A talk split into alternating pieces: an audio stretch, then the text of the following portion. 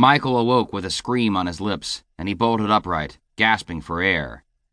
His hands flew to his throat, expecting to find Masters there. They weren't. The room was dark, and he was in his bed, alone. He blew out a breath as he realized it was only a nightmare. Michael relaxed back on the pillows and replayed the dream in his head. You're safe. He closed his eyes, knowing that sleep wouldn't find him any time soon. He was always a wreck for hours after the nightmares, but he reached for a glass of water on the bed table and lifted it to his lips, taking a drink. Suddenly he heard a whimper, or he thought he heard a whimper. He quickly set down the glass and sat forward again, listening for sounds in the room. The whimper sounded again. What the? Worth. Michael had completely forgotten that he'd fallen asleep beside the damaged young man. He looked side to side in the darkness, cocking his head as he tried to figure out where the sound was coming from. He turned sideways and slid out of the bed, putting his feet onto the floor. It was freezing in the room, and he was wearing only boxer briefs. He stood up and walked around the bed, checking the room, looking for the boy he'd tucked into the bed beside him only hours before. The room was empty. No! The shout hadn't come from the bedroom, and Michael made his way back around the bed, walking into the tile bathroom. He flipped on the light and found Worth curled into a ball, kneeling on the cold white tile with his forehead on the ground. Memories of doing the same thing flooded Michael, and he realized he'd have to approach Worth slowly. The last thing he wanted to do was frighten him even more. Worth, it's okay.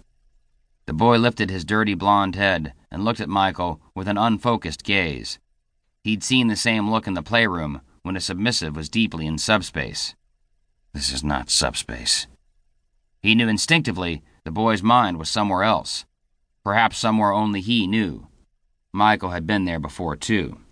Worth, you're safe. He crooned softly. The boy lifted his head and looked up at Michael. He shook it slightly as tears flooded his eyes. I'm never safe, he whispered. A tear slid from his eye, and Michael's heart did a flip flop in his chest. He reached out slowly. The moment he touched Worth's shoulder, the boy flinched. Worth, it's me, Michael. Do you remember where you are?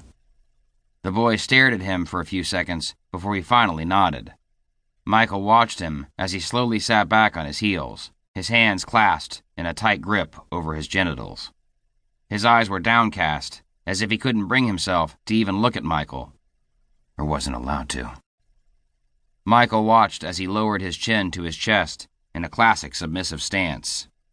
It would have been hot to Michael if it weren't for the fact that he knew he wasn't being submissive by his own will.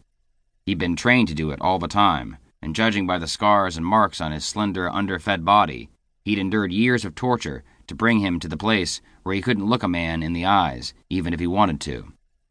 Michael understood the Worth's wants and needs were completely unimportant to whatever animal had trained him. Michael knew if Worth had a want in the world, it was only to be free of the pain for a tiny interval of time. Go back to bed, Worth. It's cold here on the floor. Michael said quietly.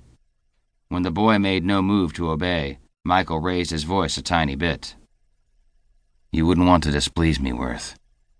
The boy's head jerked back, and suddenly Michael was staring into light brown eyes, so light they were almost amber in color, and filled with fear.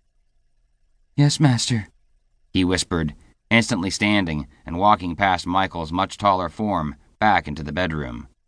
Michael watched him walk quickly back to the bed and climb into it, immediately covering himself with the sheet up to his shoulders and making himself as small as he could. He curled into the fetal position with his body turned away from the light of the bathroom. Michael sighed and switched off the light, walking over and climbing into the bed with Worth. He moved close to the boy and decided upon a course of action, hoping he wasn't going to regret it. He slowly slid his hand over the boy's side as Worth gasped and tensed his entire body. Once Michael's hand was on Worth's top belly, he pulled him flush against his own.